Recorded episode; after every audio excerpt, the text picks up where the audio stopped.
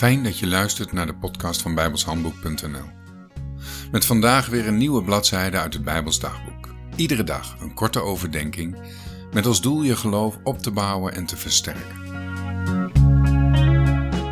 De muziek bij deze podcast is geschreven en uitgevoerd door Jack Andrew.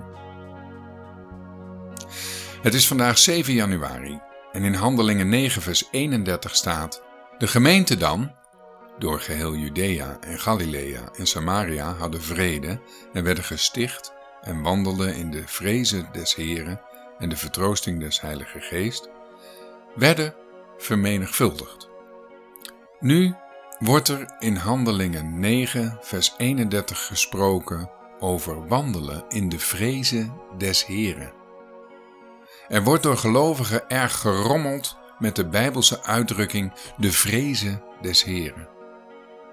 Men wil die tekst niet letterlijk nemen, terwijl dat toch echt de manier is om aan de Bijbelse betekenis van die uitdrukking recht te doen. De uitdrukking is afkomstig uit het Oude Testament.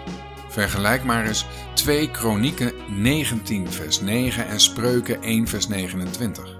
Het betekent dat men leeft in eerbied en ontzag voor de Heer en in gehoorzaamheid aan Zijn wil. Het is het diepe besef dat we niet zonder gevolgen tegen het woord van de Heer kunnen ingaan. God is geen wispelturige en onredelijke tiran. Hij is ook genadig en barmhartig en bewogen met de mens en de wereld. Maar hij laat niet met zich spotten. Wie tegen zijn woord ingaat, komt hem uiteindelijk tegen. In Handelingen 9 zien we de heerlijke gevolgen van het respecteren en eren van onze Heer. Zij werden vermenigvuldigd. Het gehoorzaam volgen van de Heere en zijn woord heeft tot gevolg dat er zegen volgt op ons werk.